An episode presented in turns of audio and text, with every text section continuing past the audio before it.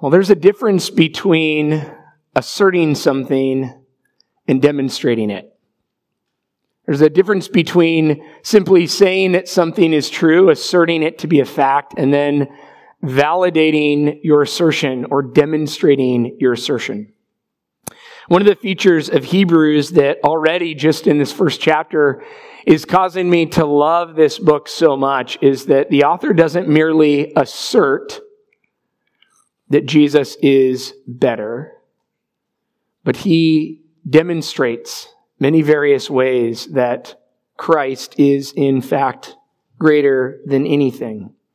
He's looking at how it is that Jesus is better, and he looks at it from one angle after another after another. And this morning, we get to see now another angle of how Jesus is better. Now, children, you probably have at some point in your life encountered a superhero, maybe in a cartoon or a comic strip. Maybe you have a favorite superhero. And think about superheroes. They're kind of like humans, but they're better, right? They're more powerful. They're super. They have some kind of superpower that makes them kind of like a, a person, kind of like a human, and yet there's something spectacular about them, some special power. Superheroes don't exist. Uh, not in real life. There's adults that still dress up as superheroes and pretend to be superheroes. If that's you, I'm sorry for offending you, but stop doing that. But there are such things as angels. And angels are, are similar in a little bit, in a little fashion to superheroes in that they're kind of almost in some ways like a human, and yet they're not human and they're superhuman. They are more powerful than humans. And the point that the author is making today is that as awesome as angels are, Jesus is better. Not just a little bit better. He actually says so very much better in the original. Angels are in fact not even close to Christ. He is way better than angels. And so our theme this morning is that angels, although glorious and powerful, do not even begin to compare to the supreme and majestic Son. We looked so far at the first four verses of Hebrews, which are one sentence in the original. And in that one sentence, God says that Jesus is his greatest spokesperson of all time. He's greater than any prophet, and he is the final word from the Father. He is the final priest and he is the ultimate king. And so now the author picks up on this thought that he was developing really in verse 4 and he begins to launch into how it is that Jesus compares to angelic beings. He's going to look at this three times with three statements. And to just kind of frame this up, if you look at the beginning of verse 5, he will say, For to which of the angels did God ever say? And then he's going to give some Old Testament citations and compare angels to Jesus.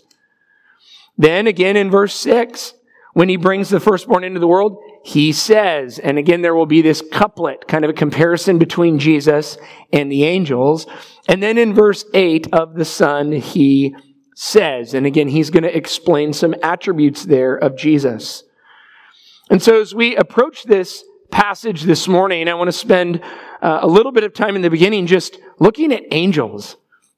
What are angels? Who are they? Where did they come from? What do we know about them? Then understand why is this author introducing angels into this book? I mean, if you've ever read your Bible, you're probably not confused on the matter of whether Jesus or angels are better. Probably not a question that you had to wrestle with a long time in coming to the Lord. It's not really one that gets a lot of discussion in Christianity, whether Jesus or angels are better. So why this argument here? We want to understand that. And then we want to look at in the specific ways Jesus is uniquely better than angels. I want to read our passage for us this morning and then we'll dive in. Hebrews chapter 1, beginning back up in verse 1. Long ago, at many times and in many ways, God spoke to our fathers by the prophets. But in these last days, he has spoken to us by his Son, whom he appointed the heir of all things, through whom also he created the world. He, the Son, is the radiance of the glory of God and the exact imprint of his nature. And he upholds the universe by the word of his power. After making purification for sins, he sat down at the right hand of the majesty on high, having become as much superior to angels as the name he has inherited is much ex- more excellent than theirs. For to which of the angels did God ever say, You are my son, today I have begotten you? Or again, I will be to him a father, and he shall be to me a son. And again, when he brings the firstborn into the world, he says, Let all God's angels worship him. And of the angels, he says, He makes his angels winds and his ministers a flame of fire. But of the Son, he says, Your throne, O God, is forever and ever. The scepter of uprightness is the scepter of your kingdom. You have loved righteousness and hated wickedness. Therefore, God, your God, has anointed you with the oil of gladness beyond your companions. And you, Lord, laid the foundation of the earth in the beginning, and the heavens are the work of your hands.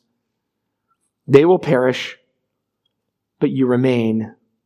They will all wear out like a garment, like a robe. You will roll them up like a garment. They will be changed, but you are the same, and your years will have no end. And to which of the angels has he ever said, Sit at my right hand until I make your enemies a footstool for your feet? Are they not all ministering spirits sent out to serve for the sake of those who are to inherit salvation? In the first three verses of this chapter, Jesus is shown as superior to everything and everyone. And now the author takes that gen- general statement of Jesus being superior to everyone and everything, and he makes it very specific in a comparison to angels. Verse 4 having become as much superior to angels. Much superior, so very much better than.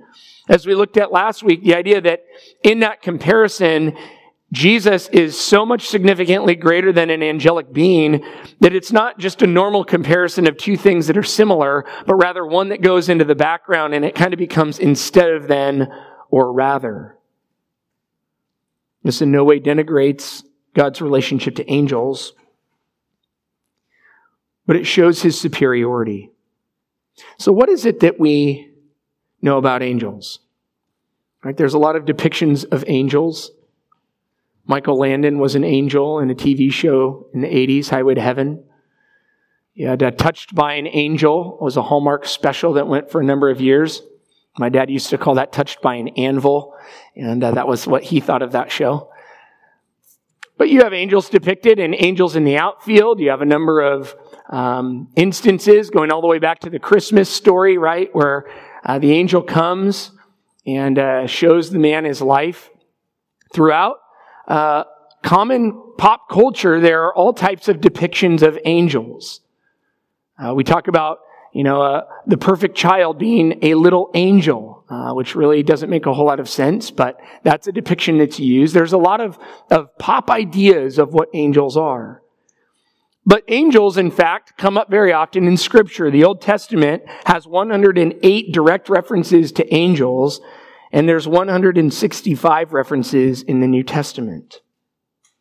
You're to think about the distinction between humanity and the, angel, the angelic realm. Man alone is created in God's image. Man is unique and special in that regard. And in fact, man is created on earth above all other creatures. Man was the crown of creation. It was God's glory in creation. And so if you're a human being, male or female, you're distinct from all the animals and all the plants and everything else that exists on earth, and that you have the imprint of God's representation on you, the very image of God in man. Humanity is the greatest reflection of God's glory in creation all of your creativity, all of your self consciousness, your conscience, your will, uh, all of that is the imprint of the design of your creator who put his image in you. A conversation I had with some young men this week, uh, trying to demonstrate the reality of uh, their moral culpability before God. And I just said to them, hey guys, listen, uh, beavers produce phenomenal work uh, building dams on creeks and rivers. They do things that, that would, would be almost impossible for me to do. I don't think I'd be able to go and build a dam. But have you ever seen on the top of a dam a nice little deck for the family to enjoy looking at the sunset? Of course not. That'd be ridiculous and absurd. I mean, intrinsically, we understand that there's a distinction between humanity and all other creatures. It's the image of God in man. But angels aren't said to be created in God's image. And yet, angels are said to be above God's people in their rank. Saying angels were created. In fact, the Old Testament teaches that angels watched creation taking place. Hebrews 2 will say that when Jesus took on flesh and became a man, he was made for a little while lower than the angels. Hebrews 2 9. And so angels are powerful, they are glorious, they are holy, and they are wise. They do not have the, the weaknesses and infirmities that we have as humans. They're specially created spirit beings made by God. Angels are messengers. They reveal God's will. They announce key events. They protect God's people from harm, and they currently worship around his throne. I want to just give you some things that we know about angels from scripture as we begin to get our minds around the heavenly host, the angelic realm. Angels are spirit beings, and they don't have flesh and bones. They do have bodies, but they don't have flesh and bones. They're capable of showing up in human form. Hebrews 13:2 says that some have entertained angels unawares. So roughly the size of a human, they certainly can appear in that uh, form. Um, many times angels are bright. Matthew recorded that uh, at the tomb in Matthew 28, the guards were terrified because an angel appeared whose garment was white as snow. Angels appear in dazzling brilliance. Angels are intelligent and angels have emotions. Uh, Luke 15:10 says the, that the angels rejoice not when another angel gets its wings, but when a sinner comes to repentance and faith in Christ. They have a party in heaven. They rejoice. They experience gladness in their emotional state. They bring messages. Angels, unlike humans, are not, not able to marry, according to Matthew 22. There's no baby angels, no procreation, uh, no child angel training. Uh, all the angels were created all at once. They were all uh, roughly young adults or whatever they would be represented as, and those were all the angels you get. No marriage, no procreation each with a unique identity. Angels, unlike humans, don't die. Angels cannot be annihilated. A third of them fell, according to Revelation 12, 4, and now those angels exist in the demonic realm. Each angel is known by God. Angels are very powerful. In fact, there are uh, angels that would come and at God's bidding begin to slay even massive armies easily without breaking a sweat. We don't know exactly how many angels there are, but according to Revelation 5:11 there are at least myriads of myriads and thousands of thousands. Right now these angels attend God himself and they have various responsibilities. They have various rankings. We learn that they are over the thrones and dominions, principalities, powers, authorities throughout scripture. Angels are always displayed as being strong and being mighty. In fact, in terms of our spiritual battles, the apostle Paul would say that uh, we have great challenges in our spiritual battles, and it's not merely a battle, uh, battle against flesh and blood, but it's against principalities and powers. It's those unseen forces, those angelic spirit beings that are fallen that now wage war against your soul. Some angels have names. You know the names Michael and Gabriel, even Lucifer. Uh, angels were there ministering to the Lord Jesus Christ. If you remember at the end of his temptation, uh, the angels came and they attended to his needs. They were there to minister to him. And so even now, angels are serving at God's pleasure, both worshiping him around the throne, as well as doing his bidding in the world. And so if you've read the Bible, you've encountered angels before, and it's probably never crossed your mind. Maybe, maybe angels and Jesus are on the same playing field. Maybe there's an equal sign. It's probably not an area that you've ever been confused. And so, why is it that this author is addressing the matter of angels right now in this sermon? Well, some believe that it's because there was a problem in the audience of the Hebrews with angel worship. In other words, much like how the Catholic Church would uh, venerate saints, and they would worship Mary along with a host of other saints in an inappropriate fashion, maybe these believers were beginning to have angelolatry, and they were idolatry in, in their worship of angels. The place that you might go to establish this would be uh, the, the doctrinal problems that were confronting the, the believers at Colossae are referenced in Colossians 2.18. And Paul says, let no one disqualify you insisting on asceticism and worship of angels. So someone somewhere at least was encouraging the church in the worship of angels. But interpret, interpretively, I have a hard time buying that that was the issue that was going on here. I don't think there was a, a misplaced worship of angels because, first of all, it, it doesn't fit the idea that these people who came to Christ in faith and repentance were now worshiping something other than the one true living God. Second, there's no correction given. There's no correction here. There's nothing negative stated about angels. There's no instruction to stop worshiping angels. And if there was a problem with the worship of angels amongst these believers, it would seem that you'd have some type of corrective statement saying you need to stop doing that. It's idolatry. Rather, if you think about it this way, angels were, were highly esteemed in Jewish thought. Angels were highly esteemed in Jewish thought. And so what I believe the author is doing here is that by highlighting the inferiority of angels vis-a-vis the Son to people who already had a high view of angels, it's just showing how supreme and wonderful Jesus Christ really is. In other words, this is best seen as a rhetorical device. It's a method of argumentation where you go from that which is lesser to that which is greater. It's a way of making your point stick.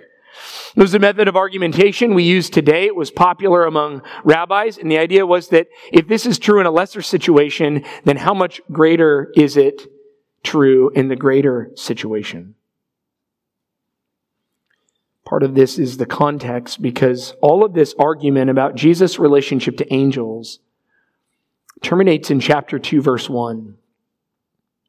Next week, Lord willing, we'll look at this, but the preacher author there says in Hebrews 2 1, therefore, therefore, in light of how much better Jesus is than angels, we must pay much closer attention to what we have heard, lest we drift away from it. So what this argument is doing then is, is it's coming to these hearers, these Jewish hearers that had heard God's revelation through the prophets. And when we think of God's revelation through the prophets, we just think about Moses, we think about Isaiah, we think about Jeremiah, we go down the list of all the prophets that were coming. And yet, in the midst of the giving of God's revelation, there were angels present. Angels were present. Angels were at Mount Sinai.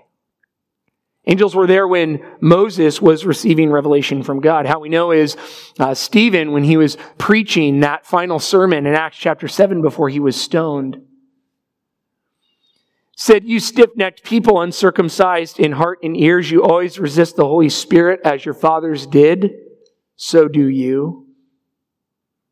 He went on and said, Which of the prophets did your fathers not persecute? And they killed those who announced beforehand the coming of the righteous one, whom you have now betrayed and murdered, and who received the law as delivered by angels and did not keep it. He's saying that there were angels attending there at Sinai in the delivering of the law. Paul would affirm a similar thing in Galatians 3 when he'd say, Why then the law? Was added because of transgressions until the offspring should come to whom the promise had been made, and it was put in place through angels by an intermediary. So we don't know what the angel's exact role was in the giving of the law, but we know that they were there. We know that they were present and that they were involved and that they were playing a role as the mediators of the covenant. And so now when you come to our context in Hebrews, you have Jews who had trusted in the God of the Old Testament. They had followed the old covenant prescriptions. They'd upheld the Mosaic law. They had looked to Moses and to Aaron and to the priesthood. With that, there would have been a high regard for angels who were present attending the message of the giving of the law. Now the author says, I want you to stop and recognize that if you needed to pay attention to the message that came to you mediated by angels, how much more the message that comes to you by the Son? See, that's the connection here to Hebrews. Angels are primarily messengers. That's what the name means. So next time you hear someone say, Oh, she's just a little angel. You just assume, oh, they're just saying she's a little messenger. That's what they mean. Just a little messenger. Angel means messenger. And so these messengers that came and brought the law were these wonderful pinnacle of God's creation, and yet the Son was so much better.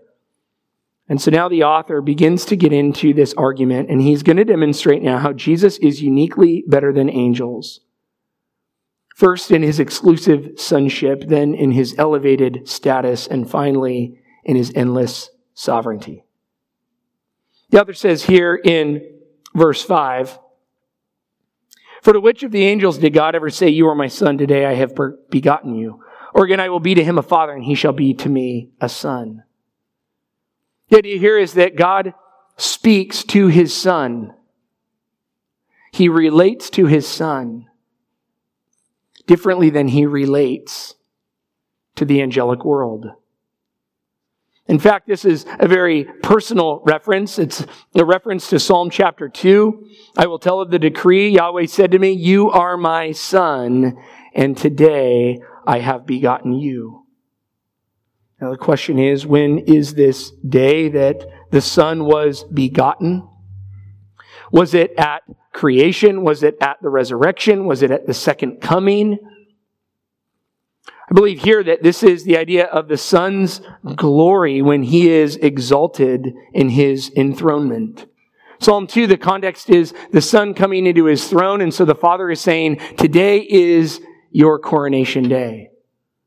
You're to think about how this relates very often in a royal family. If uh, the person who's currently seated on the throne is deceased and the heir is a child, a baby at the time, that baby will now receive the right to rule and the authority. But we don't put nine month olds on the throne, right? We wait a little while to actually have them ascend to their glory. And so when the text says, Today I've begotten you, what that's referring to is the fact that Jesus has always had the rights to the throne as heir, but there's coming a day where he's actually going to be revealed, and all of that glory is going to be peeled back, and everyone will see him as he's coronated in that moment. The day that every knee will bow and every tongue will confess. This is the very Son of God. This is the son that God the Father claims. And he doesn't have a distant relationship with his son. There's not a, a broken tension. He was, uh, God the Father wasn't, um, you know, the, the MIA, negligent father in the relationship with the son. The son wasn't a rebellious son. Rather, there was great intimacy. And so in his baptism, the father looked down on Jesus and said, You are my beloved son, according to Luke 322. You are my loved son. You're my unique son. You're my only, only son. I have no other sons in that sense. Certainly we're made sons of God by our relationship to Christ, but he is the one and only. He's exclusive in this. The Mount of Transfiguration, Luke 9:35, a voice came out of the cloud saying, This is my son, my chosen one. Listen to him. See, the Father's relationship to the Son is absolutely unique, absolutely precious. It's the same uh, idea that was promised, and uh, this writer's now referencing back in 2 Samuel chapter 7, the Davidic covenant, where God said, I will be to him, I will be to your offspring a father, and he shall be to me a son. The idea here is that the Father proudly associates himself with the Son who is in his likeness. Father and Son mean that both persons of the Godhead are intrinsically of the same essence. There's just a distinction in roles. And the idea here is that when you hear the Father speak to the Son, He says things to the Son, about the Son, and relates to son, the Son in a way that's entirely different than the angels. Think of it this way. A number of years ago, I was uh, just one of those days where I didn't have my paperwork and I was showing up at a person's home uh, to conduct a sales call. And uh, I think it was maybe back in the day when we still had the Nextel walkie talkies. So if you remember those, and you would talk to people on the walkie talkie. That was so fun. I kind of don't know why we got rid of those, but um, I had a, I had my Nextel flip phone walkie talkie. I couldn't get a hold of the office. I didn't have my paperwork. For some reason, I had the address, but I didn't have the name of the people that I was meeting. And um, you know, one option is just to say, man, I lost my paperwork and I don't know your name. Could you tell it to me? But, you know, that would be, that would be far too embarrassing. That would set things off on the wrong foot. So I just thought, you know, well, we'll just kind of get in and see what happens. Maybe we can find a name. I don't know, I guess on a business card on a desk or something. I don't know exactly what I was thinking, but while I was working in one of the rooms, I overheard the husband address his wife. And I thought, perfect. I've got the name. So now I go and I get everything prepared and we sit down at the dining room table and I say her name that I heard him say. And immediately it's apparent to me and them that that was not the name that anyone else called her. That was the name that he had for her. That was a special name. That was a, a term of endearment that only the husband and now me say to his wife. The idea there is that there's a, there's a very special connection, a special relationship that he would say things to her that no one else would. And so when the Father speaks to the Son whom he delights in, he speaks to the Son in a way that's different than he speaks to anyone else. He takes the credit because they're in the same essence. This is his one and only and unique Son. And so Jesus is demonstrated as better than angels because of the way that the Father speaks to him. He says, You are my son, and I will be to him a father. This is the idea that really this relationship ontologically existed in the Father and the Son in eternity past. This wasn't something that just happened when Jesus was incarnated. In fact, if you think about John 3:16, it's for God to love the world that he sent his only begotten son. And so in the Trinity, the Father and the Son have always related in this way. And it is unique. It is unlike how he relates to angels. Secondly, Jesus is uniquely better than angels in his elevated status. His elevated status. Here to think of it this way, between angels and Jesus, who exists for whom? Who exists for whom? What we see here is, is a ranking and the fact that angels exist and were created for the worship and attending and serving and meeting the needs of the Son, not the other way around. Verse 6, again, when he brings the firstborn into the world, he says, Let all God's angels worship him. And of the angels, he says he makes his angels winds and his ministers a flame of fire. When God brought his firstborn into the world, this kind of sounds like his birth, but if you think back to the birth, it was actually uh, angels testifying and they were giving glory to God in the highest for sending Jesus. So the angels weren't the ones at that moment worshiping Christ. The angels were worshiping the Father and giving him thanks for sending the Son. I believe that what is speaking of here is the firstborn of the world is the preeminent one over the world. It is the preeminent of all creation. And the idea is that when the preeminent one is displayed before all of the world is preeminent, all of the angels will surround him in praise. Think of it this way. This is when the preeminent Christ is finally unfurled before all of his creatures. And those who've denied his existence, those who have uh, rejected him outright, We'll all see him in his glorious splendor along with all of those who've been bought and paid for by his precious blood. This is the idea that it will be a very personal relationship when God calls each and every single one of the angels to come and gather around the Son and worship him. And at that moment, all of them will obey. See, this is truly fitting. This is something that could only happen to God alone for all of the angels to attend him in this way. We see that the angels, the very purpose of their existence, uh, verse 7, he makes his angels winds and his ministers a flame of fire, is that their job was to attend the Son from the very beginning. That's why they are in existence. Think about our job. Part of our role is servants, of course. Jesus came and he was a servant. And yet that was a temporary assignment given by Christ as he would go from glory to glory. But the, the angels are ministers. That is their station and that is their lot in life.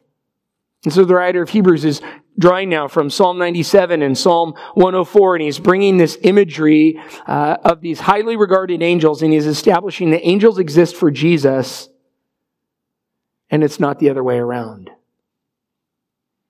Think about how important that is.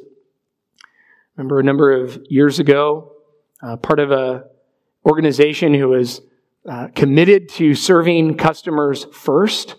And at some point along the way, we said, you know, what, we're beginning to recognize that we're having an identity crisis where we're beginning to think that, that we don't exist to serve customers, but customers exist to serve us. We're starting to have policies and procedures that indicate that we believe the customer exists to serve us, not the other way around. We'd forgotten and lost our way, the fundamental starting point that a business exists to meet the needs of the customers, not the other way around. And so angels here serve at the pleasure of the king. They attend his every need. They carry out his every wish. They exalt him day and night. They love to peer into redemption. Uh, the imagery in the New Testament is that they, they stoop over and look at God's work in redeeming sinners because when the angels fell as demons, there was no plan of redemption. There was no cross. There was no forgiveness. There was no atonement. That was something that God gave only to humanity. And so these ministers were there proclaiming the arrival of Jesus. They were there ministering to him in his temptation and his humanity and weakness. They were there at his resurrection. Angels are always the worshipers, and he is the worshiped. They're the creatures, he is the creator. They're the reflectors, and he's the radiance. They are the ruled, and he is the ruler. And yet, as we'll see in the next chapter, Jesus was then, for a little while, made lower than the angels. Because he took on humanity. That's what it meant to have the infirmities and the weaknesses of flesh. It means that if you were to, to think about being a human, then you are, you are now under the, the glory uh, and the prominence of all of the angelic realm, the unseen beings. And yet Jesus would, of course, be exalted. And so in our final point here, we see that Jesus is uniquely better than angels, not only in his exclusive sonship and his elevated status, but in his endless sovereignty his endless sovereignty. I don't know what comes to mind when you hear the word sovereignty, but if you're to think of other words to connect to that, it would be his rulership, his majesty,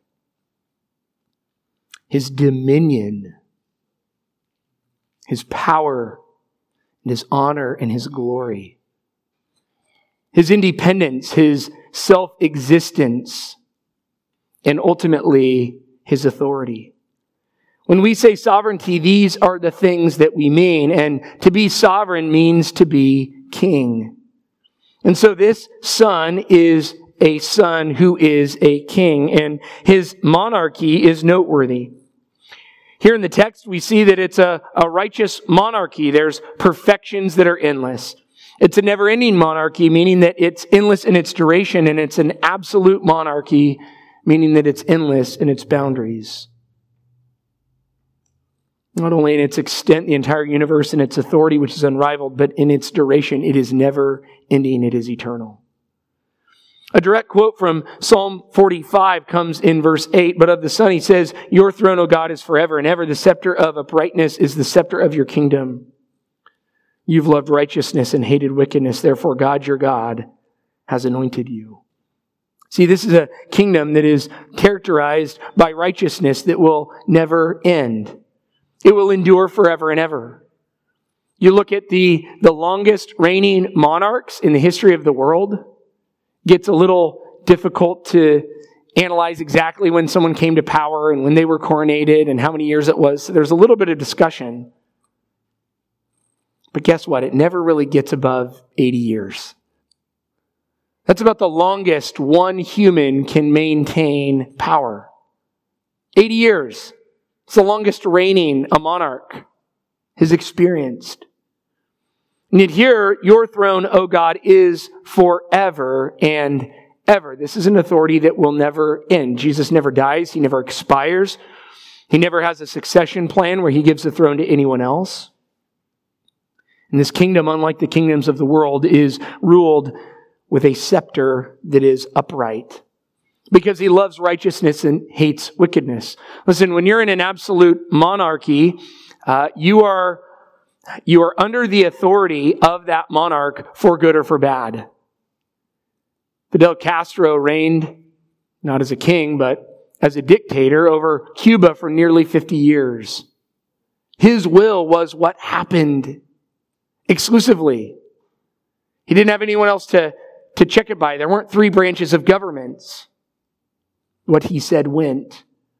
And the idea here is that this son who has a throne that reigns forever rules loving righteousness and hating wickedness. This is a kingdom that you and I want to be a part of.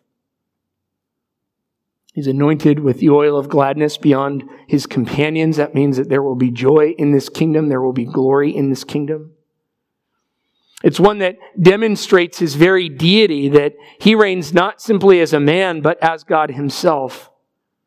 Verse 10, you, Lord, laid the foundation of the earth in the beginning, and the heavens are the work of your hands. They will perish, but you remain.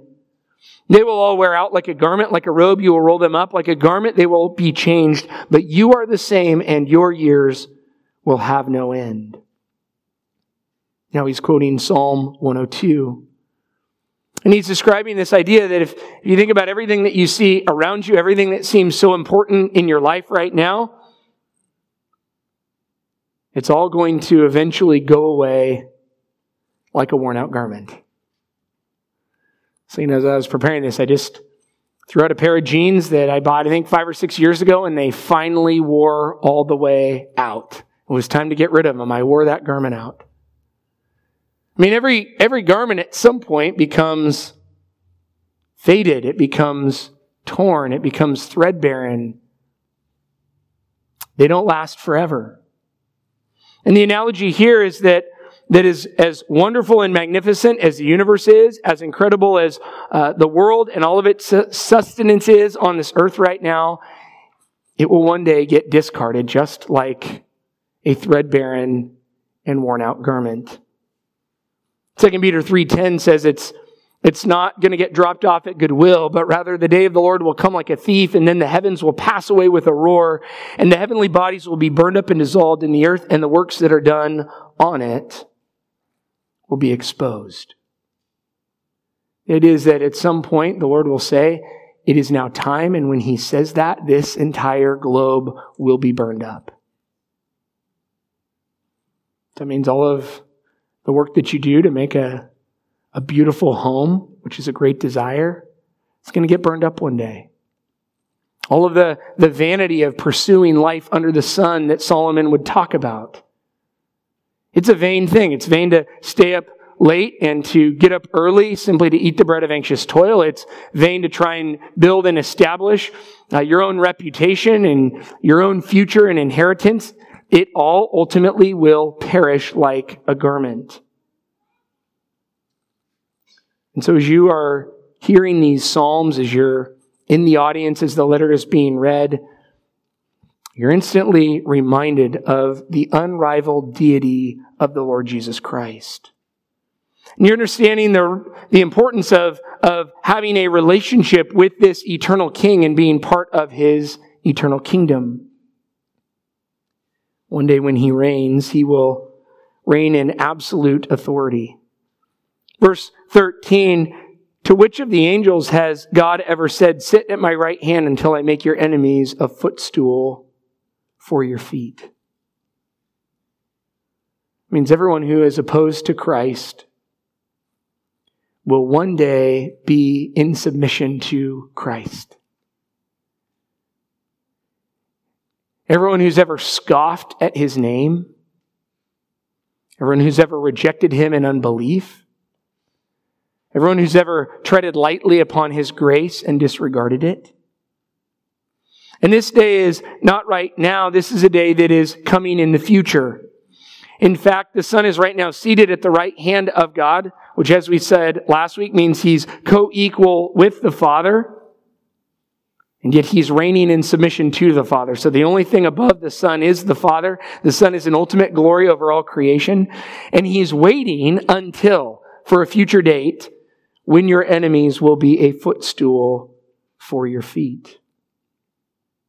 So what Paul wrote about to the church at Corinth when he said in 1 Corinthians 15, then comes the end when he delivers the kingdom to God the Father after destroying every rule and every authority and every power, for he must reign until he has put all his enemies under his feet.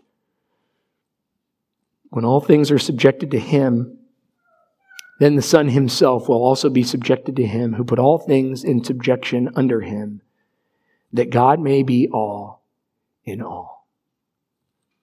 See, right now, Jesus is seated at the right hand of the Father, but the full expression of this kingdom where all of the enemies are vanquished is a day that is still waiting. And so the author is, is building this case, building this argument to understand that as great and glorious and highly regarded as angels were in the Jewish mind, and appropriately so, as they were crowned even above humanity, they don't even compare to the divine Son. They're nothing compared to the glory of God revealed in Jesus Christ. And so when you think about angels and how impressive they are, you can think about how small they are in comparison to Jesus. And now, when you bring that full circle, the comfort that it is that nothing can ever threaten your standing before God if you are in Christ. Paul told the church at Rome, what then shall we say to these things? If God is for us, who can be against us? He who did not spare his own son, this son, his unique, exclusive son whom he loved, his perfect son, his son that had an exalted status. If he did not spare his own son, but gave him up for us all, how will he not also with him graciously give us all things? Who shall bring any charge against God's elect? It is God who justifies, who is to condemn. Christ Jesus is the one who died, more than that, who was raised, who is at the right hand of God, who indeed is interceding for us. Who shall separate us from the love of Christ? Shall tribulation, or distress, or persecution, or famine, or nakedness, or danger, or sword? As it is written, for your sake, we are being killed all the day long. We are regarded as sheep to be slaughtered. No, in all these things, we are more than conquerors. More than conquerors through him who loved us. And now to the one who is much greater than angels. Paul writes, For I am sure, I am confident that neither death nor life nor angels Angels who are more powerful than you, nor rulers, nor things present, nor things to come, nor powers, nor height, nor depth, nor anything else in all creation will be able to separate us from the love of God in Christ Jesus our Lord. Will you pray with me?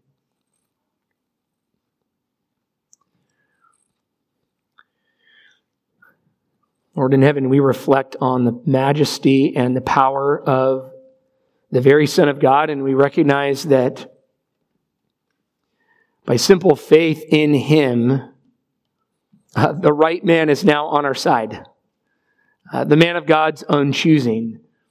Uh, the one that is so powerful that Uh, we don't have to and could never fear any power, whether that was a fear of man and what men could do to us, or whether it's a fear of what we might even do to our own selves or our lack of faith.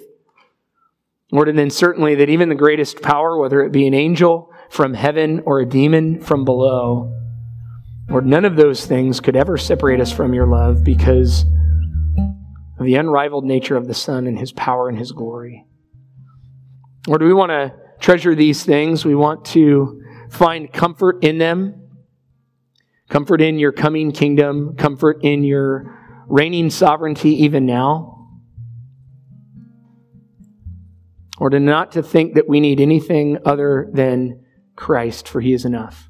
We love you so much. Amen.